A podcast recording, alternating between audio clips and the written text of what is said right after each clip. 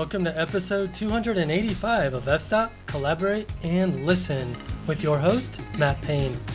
This week on the podcast, I was joined by an Australian portrait and landscape photographer who uses her background in visual arts and painting to create stunning and evocative photographs, Karen Waller.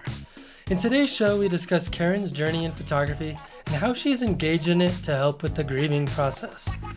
Before we get rolling, I want to ask you for a favor. If you've been listening to the podcast at all and get value out of it, please consider supporting us on Patreon. It is how I keep the podcast free of ads, and it's a great way to get access to bonus content, merch, and early episodes. If you already support the show on Patreon, thank you. If not, please hit pause and go to patreon.com forward slash fstop and listen. Thank you. Okay, let's get to this week's show with Karen Waller. Karen Waller, it's great to have you on the podcast. Great. Thanks, Matt. It's great to be here. Absolutely. I feel like you've been recommended by several of our former guests, including one of my favorite aerial photographers, Carolyn Chang. So it's great to, to have you here. Great. Thank you. I'm looking forward to sharing my story and my and talk about my work with you, Matt. Awesome. And it's always awesome to have more women and it's always awesome to have more people from Australia. Yeah, great. Excellent. Glad to be here for sure. awesome. Well, for people who aren't familiar with you and your photography, I would love for you to tell us a little bit about yourself. Okay, then, Matt. So, I'm an Australian photographer. I live in Adelaide in South Australia. I have a husband and a daughter that's just finishing school. I'm a photographer sort of past 50 years of age. Won't be too specific there, but yeah. um, Brilliant. Adelaide's a reasonably small city, maybe one and a half million people. So, yeah, it's a great place to live. Lots of creative people and lots of festivals in this state. Look, it's easy to travel to fantastic locations from Adelaide. You know, we've got a great diverse sort of landscapes within South Australia as well, from coast to we have a mountain range, not an epic mountain range in scale, but it's quite it's very beautiful. Flinders Ranges, yes. So I think it's the coastal the coastal landscapes, some incredible salt lakes in South Australia, so quite kind of flat landscapes, incredible sand dunes.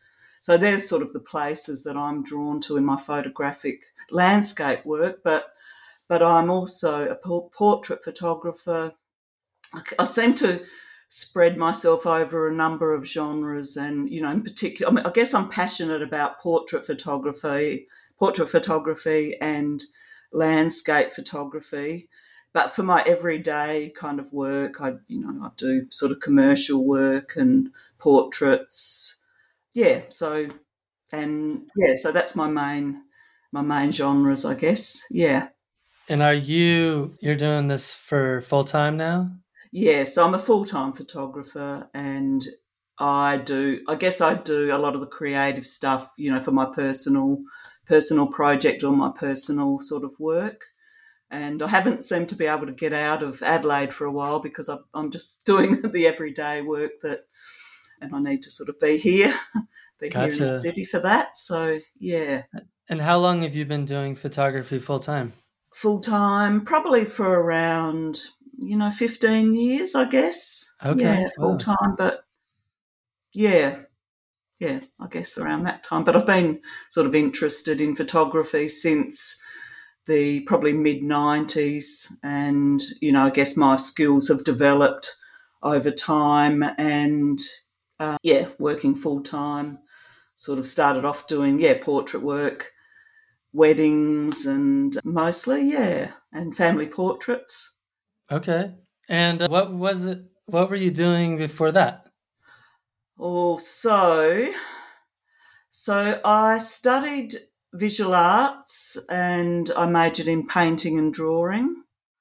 When I finished my degree, sort of in the late 80s and sort of 90s, I really struggled to work full time as an artist and to kind of make an income from doing that work. I think we weren't really equipped with the skills to, the, the business skills to work out in the world. So I was just doing other work, whatever I could find, sort of working with, you know, in disability services or retail to kind of, and having that balance between the creative process and, yeah, and just surviving, I guess. But so, yeah, in the late 90s, I started to move into photography and I think the first thing that I was doing was using a Polaroid camera. And I just was really attracted to the fact that I could have these little images pop out of the camera and, you know, sort of this, and just watch the image emerge. And I really loved that. I was really drawn to that process. And you could kind of manipulate the images by drawing on the, the surface of the little, the image and manipulate the ink within the image. So I really loved that. You know, it was a sort of instant gratification. And but then over time, I realised that I needed more control over my images, and that was when I sort of bought a an SLR film camera and started working and developing my skills through photography. And I guess there in the in the 2000s, I moved into digital photography, you know, which I love because it, it again it gives me more creative flexibility in terms of manipulation of the images. Yeah, and I really, really, really love it. Yeah, it's good. it's a good thing, nice. photography. Nice. So, so what was it about photography that has captured your artistic soul that perhaps wasn't as easily harnessed through other mediums such as painting or drawing? Yeah, I guess it's probably easier in terms of, I guess I was always doing really large paintings. So it's just having that space.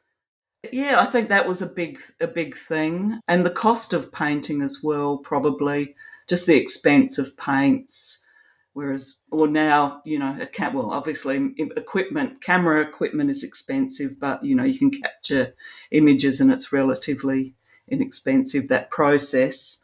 Yeah, I just, I don't know, it's kind of a strange transition, but, you know, I loved that process of painting and I feel like I haven't stopped being that painter. I'm still that person, but I'm just using a different, different tools and different equipment to tell my stories. Yeah. How how has that training and education and practice in painting and drawing influenced the way that you approach your photography? Yeah, I think it's absolutely fundamental in how I approach my photography. I mean, I was learning, I was trained in, you know, just basic visual elements, including composition, tone, colour, and how they work on a two dimensional surface. And, you know, being able to, I guess, capture an image and tell the, Uh, for it to read on a three dimensional plane, I guess. So, yeah, so using colour to push something back in space. So, you know, obviously, like warm comes forward and cool sits back spatially. So, having an understanding of how colour works, having an understanding and a great appreciation of composition. I think composition is probably one of my strengths. It's one of the things that I'm always really focused on.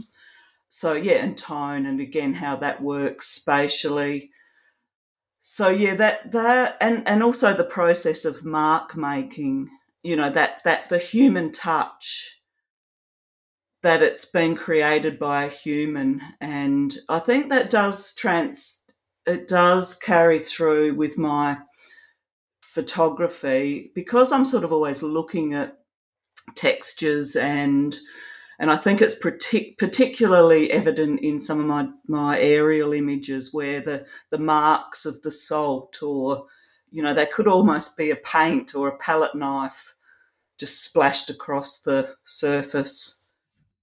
And are you actively looking for that type of stuff in the landscape, or is it stuff that just screams out at you when you see it?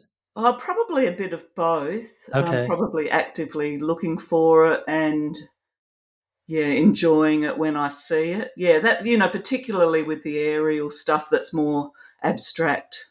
Yeah, and and you know, with the with the aerial, like with the Salt Lake abstract aerials, they really lend themselves to that mark making kind of process or that illusion of paint being on a surface because they are quite minimal and quite yeah quite abstract in their nature yeah right well you know when i look at a lot of your work it, it there's a lot of consistent themes running through a lot of it but what struck me is that a lot of it seems to be dark and moody and have a lot of emotions and kind of evoke a lot of feelings.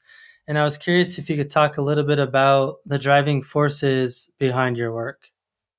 Yes, okay. So it's interesting that you're seeing that there is a lot of dark and light in my images.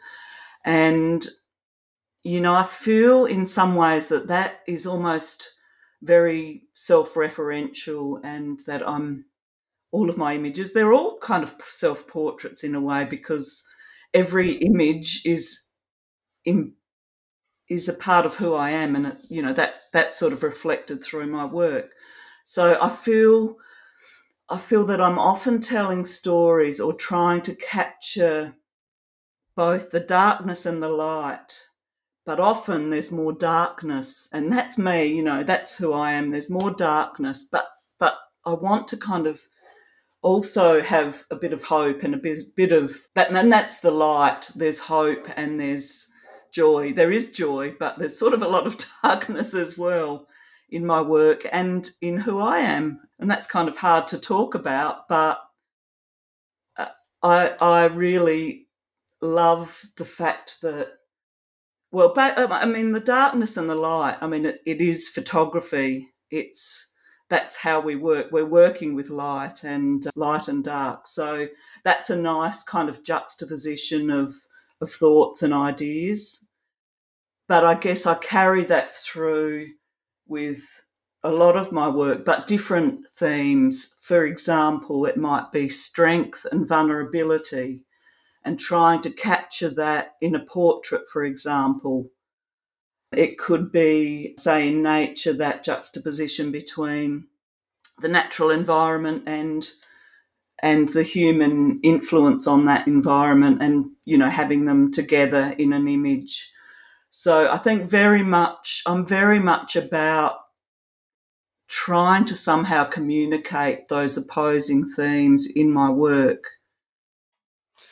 And to what degree are you cognizant of those forces having an influence on the capture process? Because I know for myself, yes, a lot of the times when I'm out there, I'm not always aware of all of that stuff. But then when. I get back to the computer and I'm looking at it, I'm like, oh, wow, there's something going on there. Yeah, well, definitely. It happens on location or it happens back once you kind of are seeing the images and you might sort of see something that you haven't seen before. And so, for example, with my portrait work, that may, I may go in sort of knowing that that's what I want to capture because I know I've had extensive conversations with the subject. It may just happen spontaneously where this, for example, well, I've sent one image to you of one of my subjects who's quite he's quite a, a character who has quite a tough exterior. Uh, he worked on stations, but he told me a story and became quite emotional. And so the images of him, you know, crying. Yeah, and, I was uh, immediately impacted by that image. Yeah, but uh, the thing I really love about that is the fact that he is very comfortable with that how he's represented in that image. He's very comfortable with the emotion that he's expressed. So, you know, that moment, I didn't know that that was going to happen. So that's just unfolding as we're having a conversation. But then that has become quite a powerful image because of our perception of who he is, because of his appearance. and but then you've got this very vulnerable, emotive side to this person. So, you know, so it can happen it can happen on location, it can happen sorry, in the landscape you might it might happen when you're there, it might happen back once you get in and download the images or with the portrait work, yes, it may be pre pre-planned or it just may happen spontaneously. Sometimes you just don't know, but I guess I guess through knowing my subject, I may kind of get a bit of a feel for what it is I'm trying to achieve in the image. Yeah, definitely with that juxtaposition of kind of ideas. Yeah. I'd love for you to talk a little bit about your process for those the portrait work because it's it sounds like a lot of that is not you know the typical portrait work where someone's like hey i need you to take some headshots for me or yeah. like take some pictures of my family but this work is more personal like you're yeah. seeking that work out yeah. and i would love for you to talk a little bit about kind of your process for finding your subjects engaging yeah. with your subjects and then in translating that to capture yes okay so i'm i'm always seeking out interesting portrait subjects and look sometimes so my family's on Yorke Peninsula, which is about two hours' drive from Adelaide. So, you know, it's a small town and it's a kind of community where there's lots of farmers and just, a, you know, a variety of small country towns on the peninsula. So I guess my, my mum lives over there and her partner.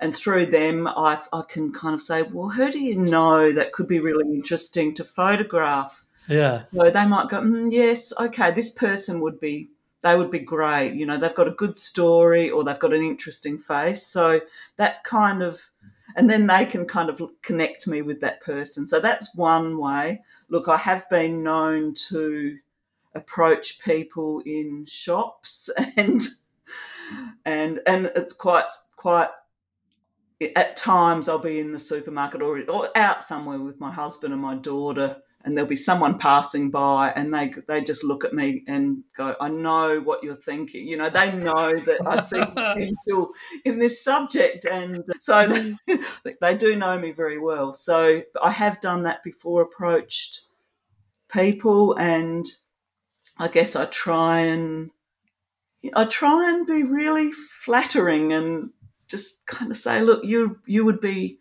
a wonderful subject to photograph. So, yeah, so I have a variety of techniques that I employ, and that has served me well, I guess. And yeah, I think people generally do respond well to to being approached. So recently there was I haven't oh no, I do I have sent you that image, Matt. It's the there's a it's a farmer Again, it's quite a dark portrait. And I approached him, again, a contact on Yorke Peninsula, so through my mum and her partner. I didn't, they thought he would be a wonderful subject, and I approached him, but I didn't expect that he would agree to it because of just because he's quite introverted and and I was just very happy when he said yes. So that portrait that you see is one of the images that I captured on this day. And, you know, I think it's the portrait is about the connection between me and the subject.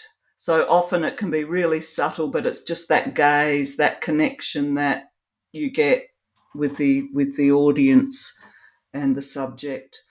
So that was a very interesting portrait to capture because at the time he was really unwell but I didn't know that. I don't think anyone actually knew that. And it was several months later that he actually passed away.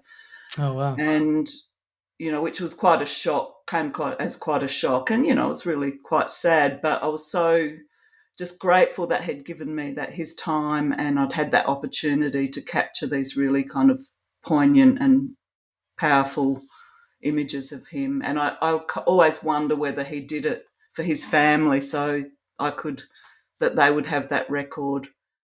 So yeah, yeah, that's kind of how I go about finding some of my subjects. I think there was more to your question. Yeah, I mean, once once you they agree to be your subject. Yes. What yes. is your process for engaging with them to then evoke the Yeah. actual image? Yeah, so okay, so often I'll spend time with the subject even before the shoot and just get a bit of an insight into who they are and perhaps have a look at the locations and their environment to yeah, get a feel for where they live or you know, or, or it might be just a studio shot. I might just set up a little studio at home, a light.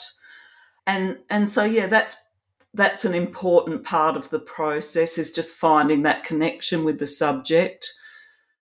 I think it's also very much about empathy and understanding their humanity and their story and how I guess I connect to that story and how I relate to them as human beings.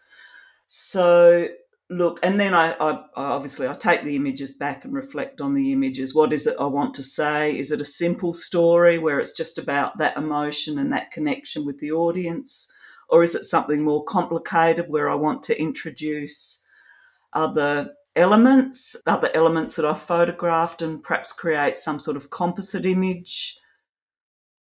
So yeah, I mean, it can be a lengthy process. It may take may take time to actually see the story within the image and what it is I'm trying to actually convey to the audience. Okay, and then thinking about that process you just explained in terms of identification of subject and then getting the subject to feel comfortable and then Yes. capture. How does that process translate into your nature and landscape work? Okay, how does that translate into my nature? I think it really does because I think when I go out into the landscape, and that I, have I've only been shooting landscapes for around six years, I think, and I, I would just want to talk about how that came to came about. My, so my father passed away around six years ago, and he he died of cancer, and probably around eight months before that, his partner also died of cancer. So it was a I think, and after my father passed away, it was really it was a particularly traumatic death for me, and I really struggled afterwards. I really struggled with that. I wasn't expecting to. I thought I'd be have a sense of okay, that's there's no more suffering, but it, it yeah, it was quite unexpected how I struggled. So I just could not quieten those voices in my head. They just would not go away. And I guess I'd always, in the past, I had drawn on the creative process to get me through difficult times. And I found that going out into the landscape and just being in a place of great sort of quiet and, and also focusing on the creative process, I was able to just quieten those voices and just just be immersed in the moment. It was just fantastic. I think I I see with my eyes, but I think I see with all of my senses. I'm in the landscape. I'm I'm hearing the sounds. I'm very much a I mean I'm a great lover of birds. So I'm in the landscape. I'm hearing the birds and recognizing, you know, what they are. I'm just and the smells, you know, the smells of eucalypts after the rain or the, the smell of the ocean, the sand, all of those things come to bear, as you would well understand, come to bear on the sense of place and being in the landscape. I think the other amazing, I think I'm probably digressing here, but it's, I guess, in response to how I take a portrait and how I take a landscape. I think it's very much about being present and just, yeah, being in the moment and engaging with the subject and really connecting with the subject. One of the most sort of wonderful experiences that I've had as a landscape photographer here in South Australia is say travelling to places, I'll, I'll, just tell you the name of the place, Fowler's Bay, which is on the far west coast of South Australia, over near the Head of Bight, which is where at the beginning of the Nullarbor Plain. Head of Bight is where the the southern right whales they come in to breed at, at later in the year, sort of set, August September is when they come in and breed, and they come in quite close to shore. So Fowler's Bay is a little town sort of close to this area. So people stay at Fowler's Bay. But there's this this incredible, extensive range of sand dunes just by the coast. It's almost like the town will one day be swallowed up by these dunes. It's incredible. So my greatest joy is being in these dunes on my own and just walking through. I know I'll never get lost because I know where the I know the seas in that direction on two sides. But that is my absolute place where I just feel just the greatest sense of joy. But as I walk through these dunes, I look down and I see tools, Indigenous Australians' tools or remains of mules Oh, and wow. I, I know that those things have been, and I mean, we're talking, I don't know how long. I mean, well, I know that they have been in Australia maybe 50, 60,000 years. So, you know, as the sand dunes shift, these things are revealed. And I'm almost looking at a portrait of this time that goes, and a portrait of these people that were once here having a meal or just being in this place, living their lives. So I find that really powerful, that experience of being in the landscape, but also recognizing and acknowledging the Indigenous Australians that have been here for 50, 60,000 years. And that really kind of touches me. And that really connects me to the landscape in a really kind of deep and you know almost a, quite a spiritual kind of way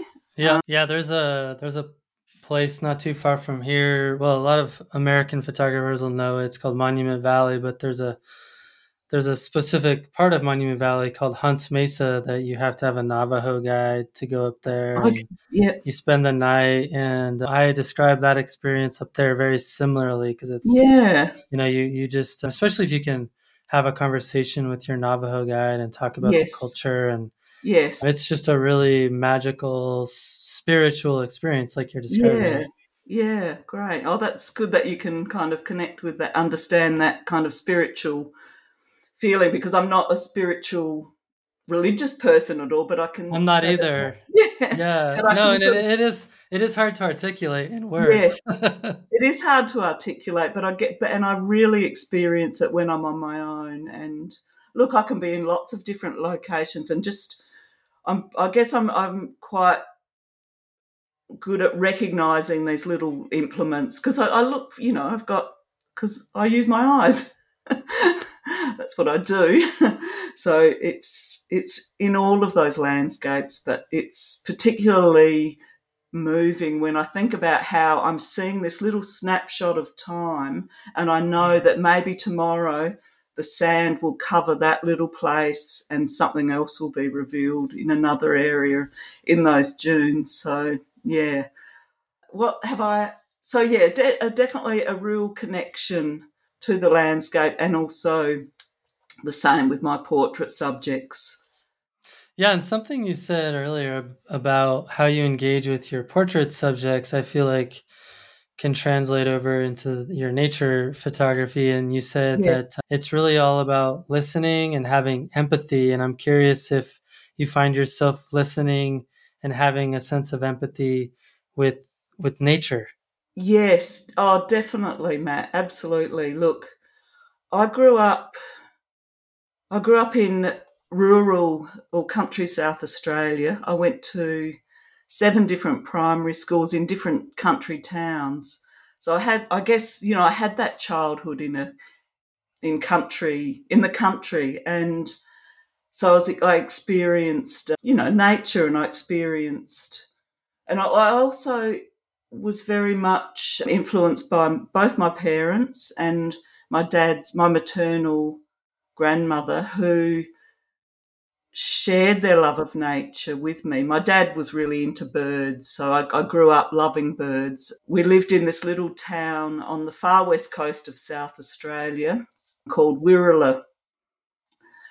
Small, very small town. I think the town was our kind of playground. But my dad, yeah, I, I very, I, I grew up. I loved rocks. I collected rocks. I grew up. I sort of had a lizard farm out in the back of the yard you know, we had some amazing, there were some amazing lizards, little thorny mountain devils, if you want to find it. They eat ants. They look quite, they've got little thorns, but they're very gentle, but they look quite intimidating, amazing creatures. So I, but it was fantastic. It was a fantastic childhood.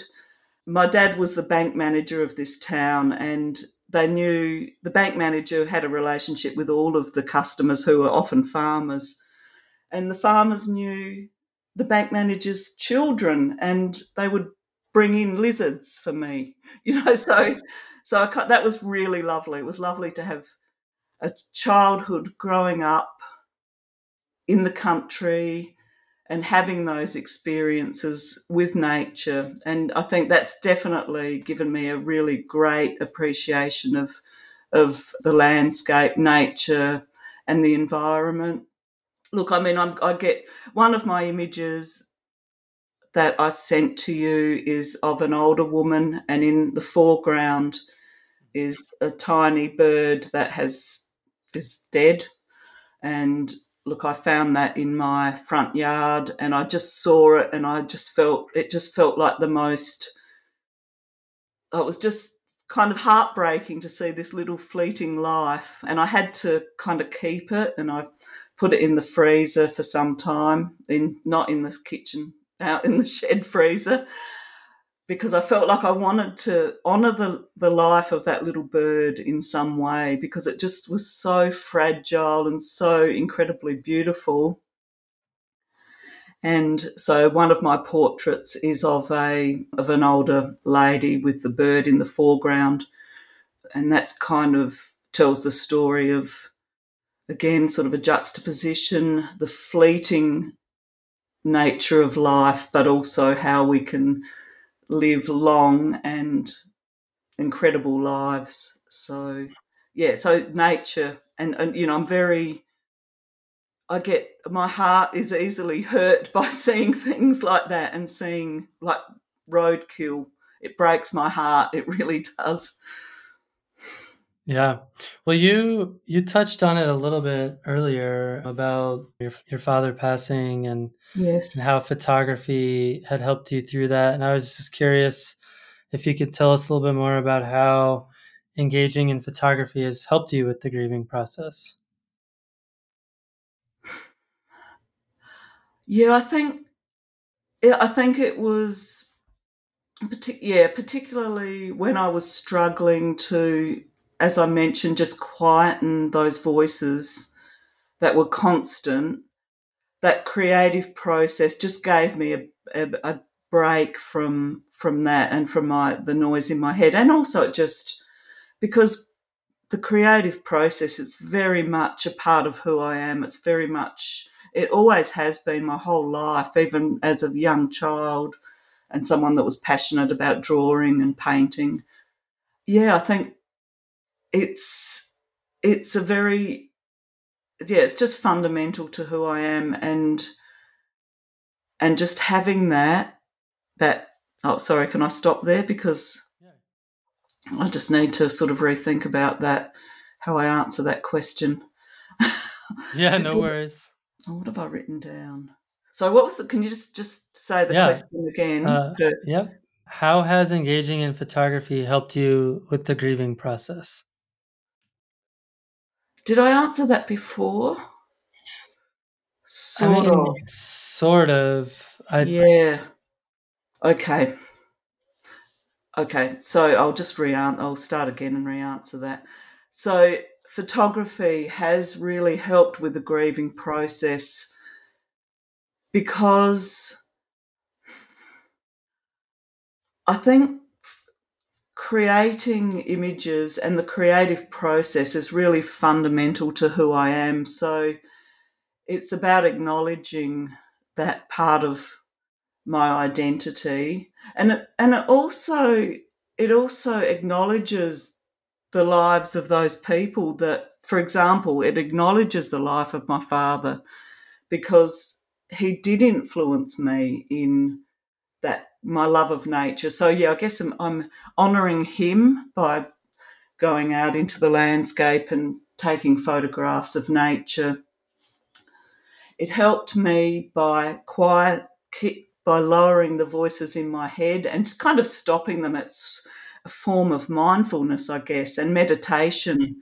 That process of going out into the landscape and, and, and in a different way to say portrait photography because i guess portrait photography i have to engage with my subject and but when i'm in the landscape there's no expectations. I'm just on my own i can just create and there's no expectations. So yeah it yeah it was an important part of the grieving process because it gave me a way to just kind of switch off from the pain in a way. Yeah. When you when you look back on the work that you created during that process, does it have a distinct feeling or tone or mood that your current work might not have anymore?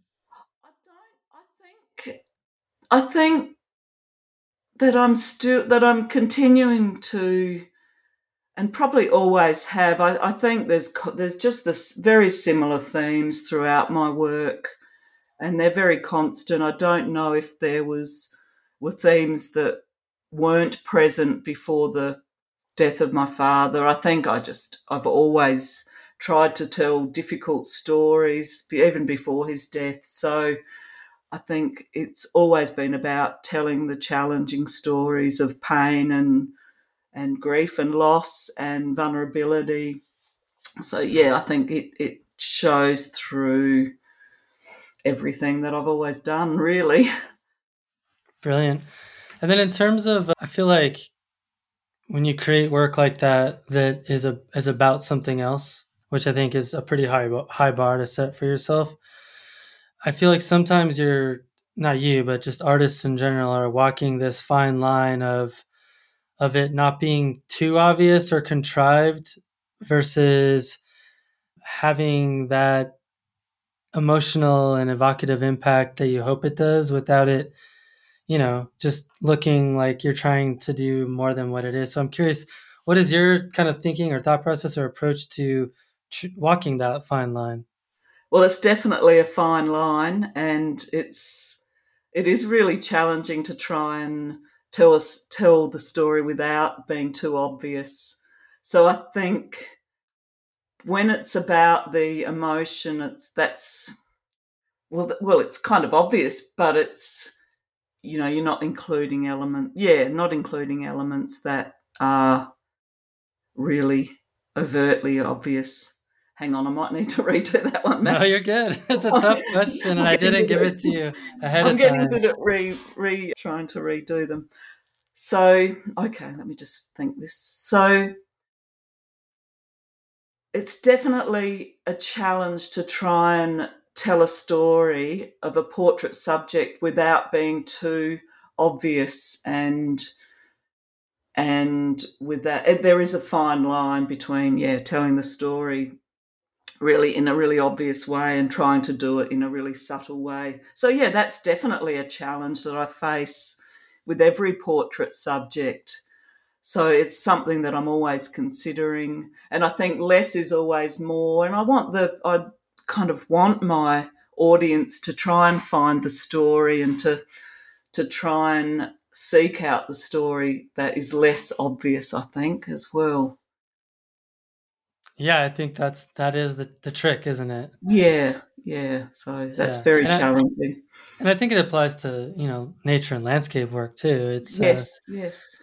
I've personally found that trying to weave in other stories into nature photography is a huge challenge, but it is fun when you can pull it off. Yeah, definitely. And I mean, I guess you know, we want to sort of experiment and try different ways of telling stories and and that's part of the, the challenge and the excitement of being a photographer and a storyteller. Absolutely. Well, um, oh, go ahead. Oh, sorry. I just wanted to go back to one of your earlier questions, and that Yeah, was sure. about how my painting has influenced my current work. And I just wanted to talk a little bit about some of my images that I've been doing recently, and that's some of the ICM work. I think I sent one of the images to you. So the intentional camera movement. So basically, I've, those images are captured in camera and you know with a longer exposure with intentional movement during the exposure so some the one that i sent to you is probably around a second so i'm really enjoying creating those images because they do have a really lovely painterly quality about them because you're capturing the movement and flow of the well i've been focusing on one subject which has been agaves.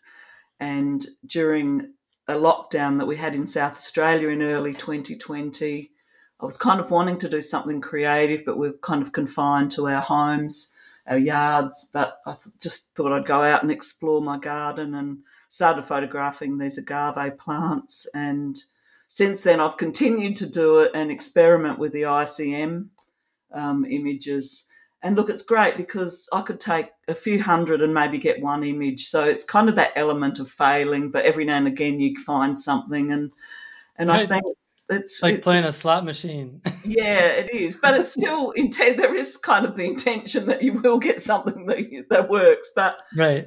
But it's a lovely sort of process. In the end result, can be just it it it takes me back to being a painter so i feel like that i'm drawing on that painting sort of background as well yeah so i think my icm agave images people have really enjoyed enjoyed kind of seeing those and i've enjoyed kind of capturing them and sort of, de- of developing my own kind of style around that as well yeah, I just recorded a podcast a few days ago with Valda Bailey. I'm not sure oh, if you're yeah. yeah, but yeah. That, that was a that was a really good time. We talked a lot about ICM and double Okay. exposure and Oh, Yeah. fantastic. I'll look forward to hearing the podcast.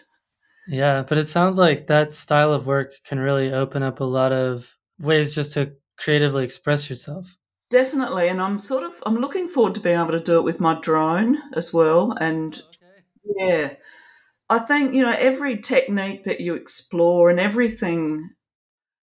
I mean, even though I do diverse work in diverse genres, and I think every technique and thing that you explore can be trans.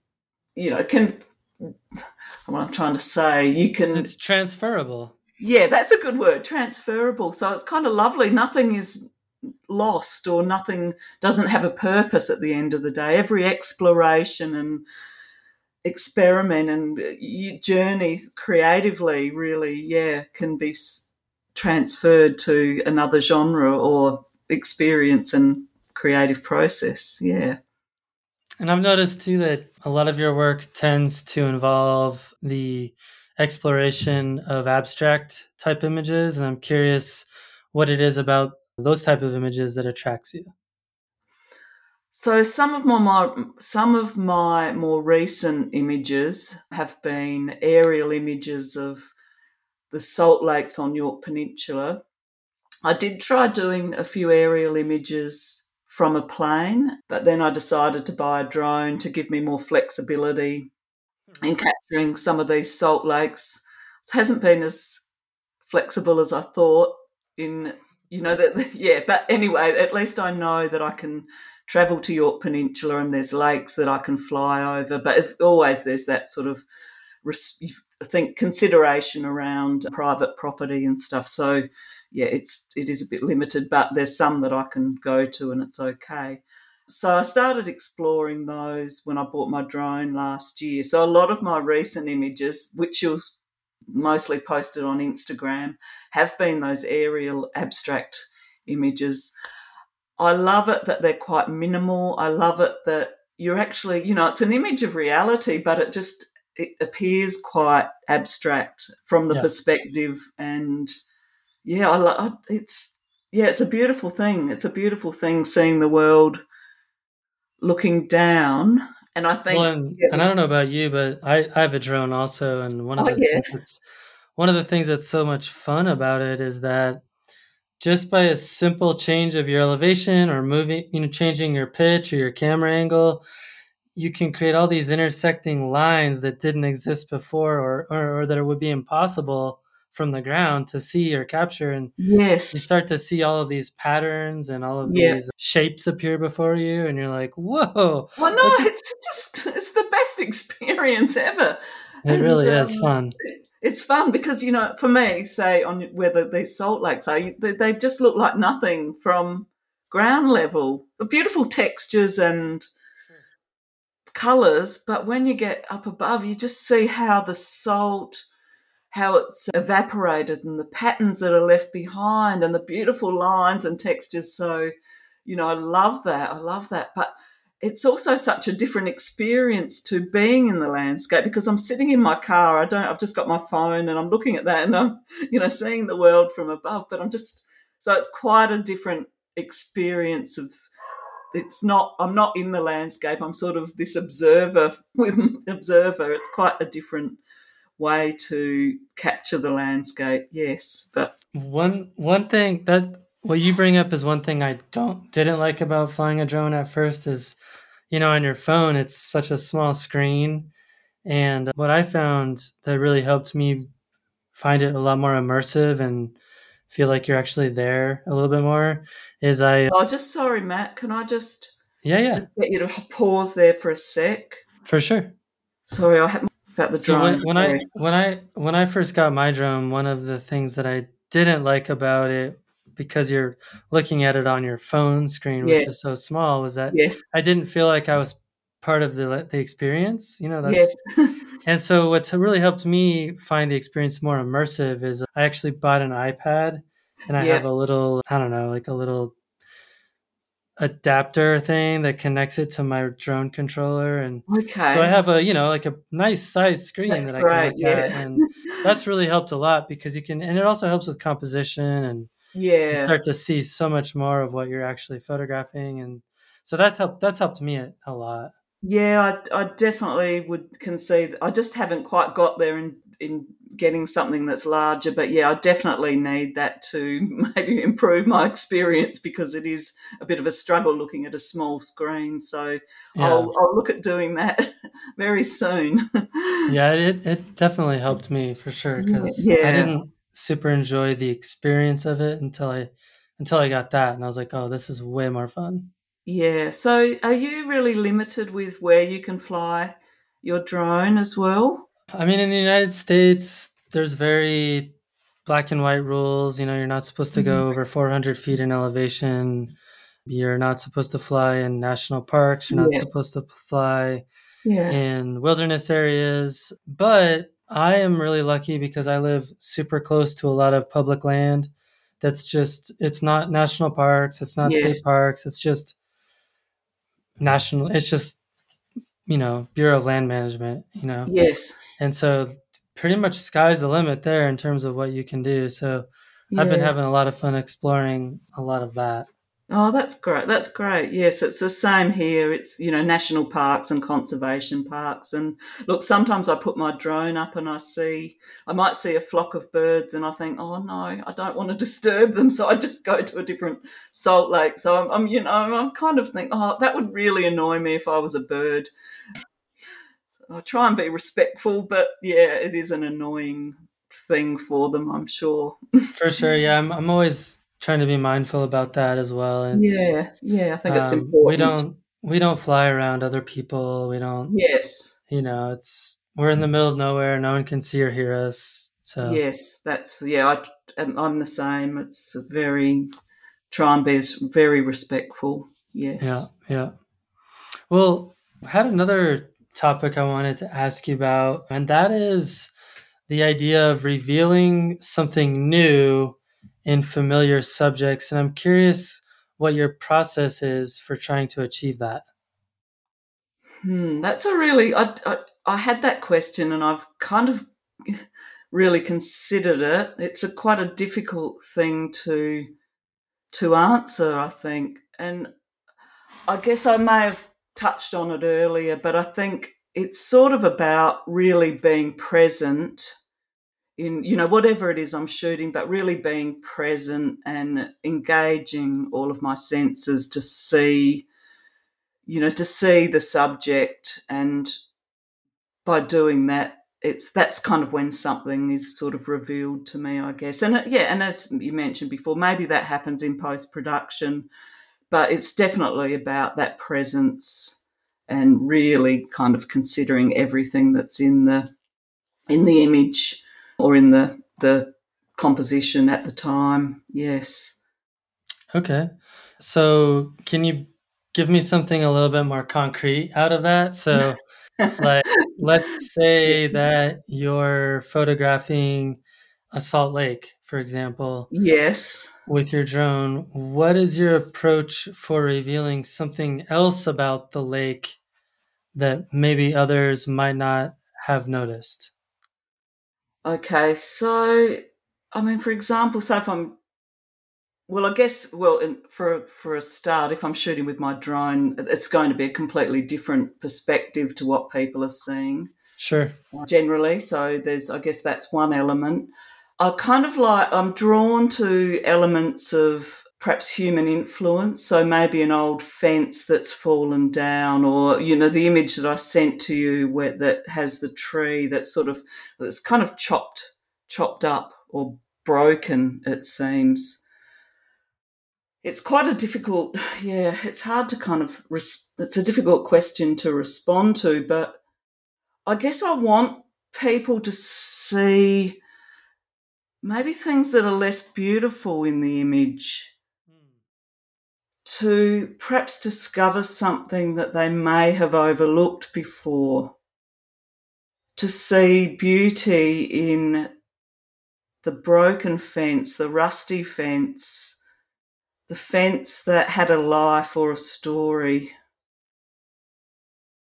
That that is a portrait of something. It's a portrait of the history of a place or I don't know if that answers your question in any way, Matt. Yeah, for sure.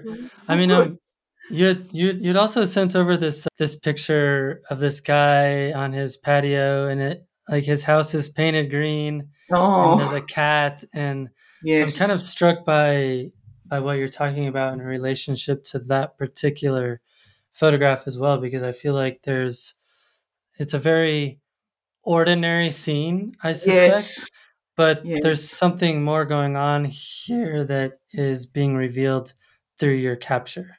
Yeah, great. I'm glad that you've brought up that image because that's probably one of my favourite images of all time. So, an older guy on his front veranda of kind of that 50s or 40s, 50s style of house painted in that kind of pale, limey green colour there's a lot. He's standing there, he's holding on to the veranda post, and he's very kind of, you know, he's stiff, but he's solid and firm. That's his home. You know, he doesn't, he, he's very much a part of that place. And in the background, you've got the roller shutters. I have to look at the image so I can, again, just remind myself. So in the background, there's roller shutters and there's parallel lines on the roller shutters which kind of are echoed in his jumper. Um, and there's some, a bit of grass in the foreground. The veranda's painted green. Now, the reason the house, his wife had passed away a couple of years before I photographed this image. So he was very, he was another person that was very emotional and very comfortable expressing his emotion his when he first met his wife, I think she was wearing green, and that was her favourite colour, and that's why they painted the house green. And I just, you know, I love that that that connection to the colour and the, the the story of his wife. But also in the in, on the veranda is a house. Sorry, is a cat, a ginger cat, just stepping off the veranda, moving out of the scene. And you know, it's a, just a beautiful story of how he's yeah, it's very ordinary. It's very ordinary. but there's some fantastic graphic elements in the image, but there's also that kind of dynamic thing of the cat just stepping out. And, you know, it's a single capture that just happened. That was a moment. So, yeah, very, and it's a very, it feels very Australian too. It feels like a very Australian kind of iconic kind of. Yeah, and it's interesting. I think one aspect of this that I think is revealing is that so often in photography we tend to get super obsessed about gear and and about yeah. editing and techniques and learning all the newest tricks of the trade but i think what people f- sometimes forget is that there are these moments happening all the time around mm-hmm. us that that really just requires you to be paying attention and to to notice it and to capture it in a way that's interesting and I mean, you could probably have captured that photo with a phone. You know, I mean, it's, you know what I'm saying? It's a, yeah, that's right. You could have it could have been captured with a phone. So I feel that's like it it kind of demonstrates the idea that people are maybe focused in on the wrong things in terms of trying to improve their photography. Yeah, yeah, definitely. Look, look. I mean, I, I'm not focused. Look, I mean, I have some good I have some good equipment, but that's but it really is about capturing, you know, I mean, yeah, you can be technically amazing, you can have all the skills, but if you but we connect to those moments, we connect to, to the emotion. If that that's not there, then yeah, how do we connect to an image? So that is very important to me. I'm not I'm not focused. Look, I don't particularly focus on equipment or because I know that that's not, they're not the things that make, that people connect with or engage with in terms of my work. Right. You know, I've got technical skills, I've had to develop those over time and through a professional organisation that I was involved. Well, I was involved in the Australian Institute of Professional Photography for probably around 10 years. They unfortunately they closed down. They closed their doors at the end of last year, but they sort of had state and national photographic competitions. So that really helped me develop well, both technically and creatively. But yeah, so they're both important. Technic- technical skills are definitely important, but you've got to have the story. You've got to have the emotion. I think. Well, that's that's my that's my sort of feeling about my process and my work. Brilliant. Well, last question I've got for you is if you could tell us about the photography tours that you're running in the Yorke Peninsula. Yes, so I, I spent most of my high schooling years on Yorke Peninsula, and that's where my mum lives. And I, you know, I my dad lived there as well, but my mum's still there, and I go off the, over there quite often. I go over there to photograph portraits. I go over there to photograph the landscape, and now with my drone and the salt lakes. So I'm working in partnership with a B&B and the person that runs the B&B in a little town called Warooka and from there we're sort of doing t- tailored photographic tours you know i mean there's so many sort of opportunities. Yorke peninsula is quite a unique it's kind of you have to have a look matt at yorke google earth Yorke peninsula. It's like a foot it's a foot shape but from that from Yorke peninsula you can kind of you've got coast kind of facing north south east and west so it's quite unique a unique kind of coastline in south australia but there's a an enormous amount of salt lakes down near Yorketown. So if you go onto Google Earth, you can kind of see all of these lakes and how how many there are. So with the tours, we can go to, you know, there's the Salt Lakes down the bottom of the peninsula. There's a national park called. Oh look, I'm just having a look at the name because it's got Dhilba Guranda in it. Thank you. Yes, that's it. I, I know because it used to be I'm just looking on Google Maps. So yeah, great. So they've given it now. It used to be just Innes National Park, but they've they're acknowledging the Aboriginal people from. Oh, I'm seeing all these lakes now, and I'm, yeah. I'm So seeing all these all these lakes are making me drool.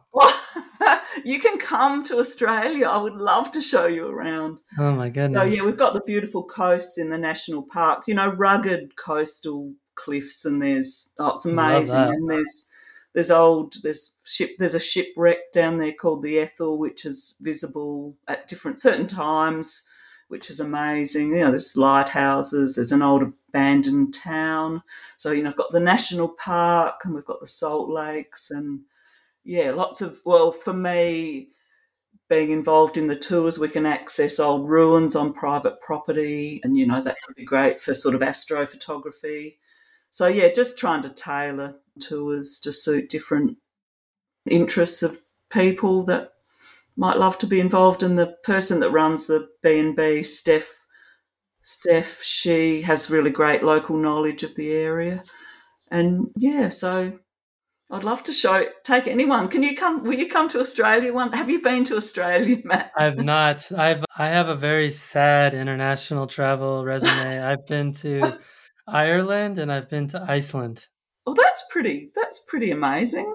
So yeah, that's that's good. Well, maybe you. I'd love to show you around in Australia or South Australia, particularly one day. So I appreciate that. I mean, I have this blessing and curse built in one in terms of where I live because I have some of the best Southwest American desert landscapes within two hours of my house, and then I have the Yes. best yeah, mountains an hour from my house. So I'm just like, like people are like, "Oh, you should go here and here," and I'm like, "Yeah, but this is like right there." Yeah, yeah. Look, I mean, it's, it looks really incredible. It looks amazing. Yes, you certainly have a great, great access to incredible landscapes. So different to my, my the landscapes I have here. But yeah, Yeah. Well, wrapping things up, I'm curious who would you recommend our listeners learn learn more about, or who should we have here on the podcast? Okay, so there's a few Australian photographers that I would like to mention. One of them is Judith Nangala Crispin. She's a photographic artist and she photographs wildlife. And so I think she honours the life of those creatures. And her photographic process, it can take, the exposure can be up to 50 hours. But, and she uses sort of some sort of, that you need to Google it because she uses different chemicals, but it's very, very poignant work, and I just absolutely love it. It's amazing. So, Judith Nangala Crispin, she's one of my favourite sort of photographic artists in Australia. Mieke Boynton, Matt, you're familiar with her beautiful work, aerial photographer. Well, she does all sorts of landscape, but aerial photographer. Uh, lots of Iceland, lots of Icelandic images that I love another Australian portrait photographer, Carol Mills Nerona. She's sort of doing an ongoing poignant series around her elderly father who is living, a person living with dementia. Yeah, again, very poignant and just that kind of ongoing commitment to photographing one subject. That's gritty. Uh, It's incredible. Nick Duncan is a Western Australia, a Western Australian portrait photographer she's been travelling around Western Australia capturing the stories of people who live in some of the communities. You know, great Australian characters and incredible stories. Yeah, love her. I, I, I love that that project. I guess I'd love to wish that was me doing that project. I would love that. A South Australian photographer, David Darlenberg, he does aerial images of South Australia. You know, lots of of the Salt Lakes and also Lake Northern South Australia, Lake Eyre. Beautiful work. So he's definitely worth looking into. Yeah, so they're probably they're the ones that I'm kind of think are worth having a look at. Brilliant. Well, Yes. Karen, this has been a lot of fun. Thank you very much, Matt. It's been great to chat to you and yeah, thank you so much for having me. I hope this Yeah, of course. And I'm, great. I appreciate you being vulnerable there and talking about all of that grief. Yeah, thanks, Matt. It's been yeah, it's been has been it's a it's a scary thing to do this, but I'm really glad that I have been brave enough to to take part in your podcast today. So thank you so much. Of course.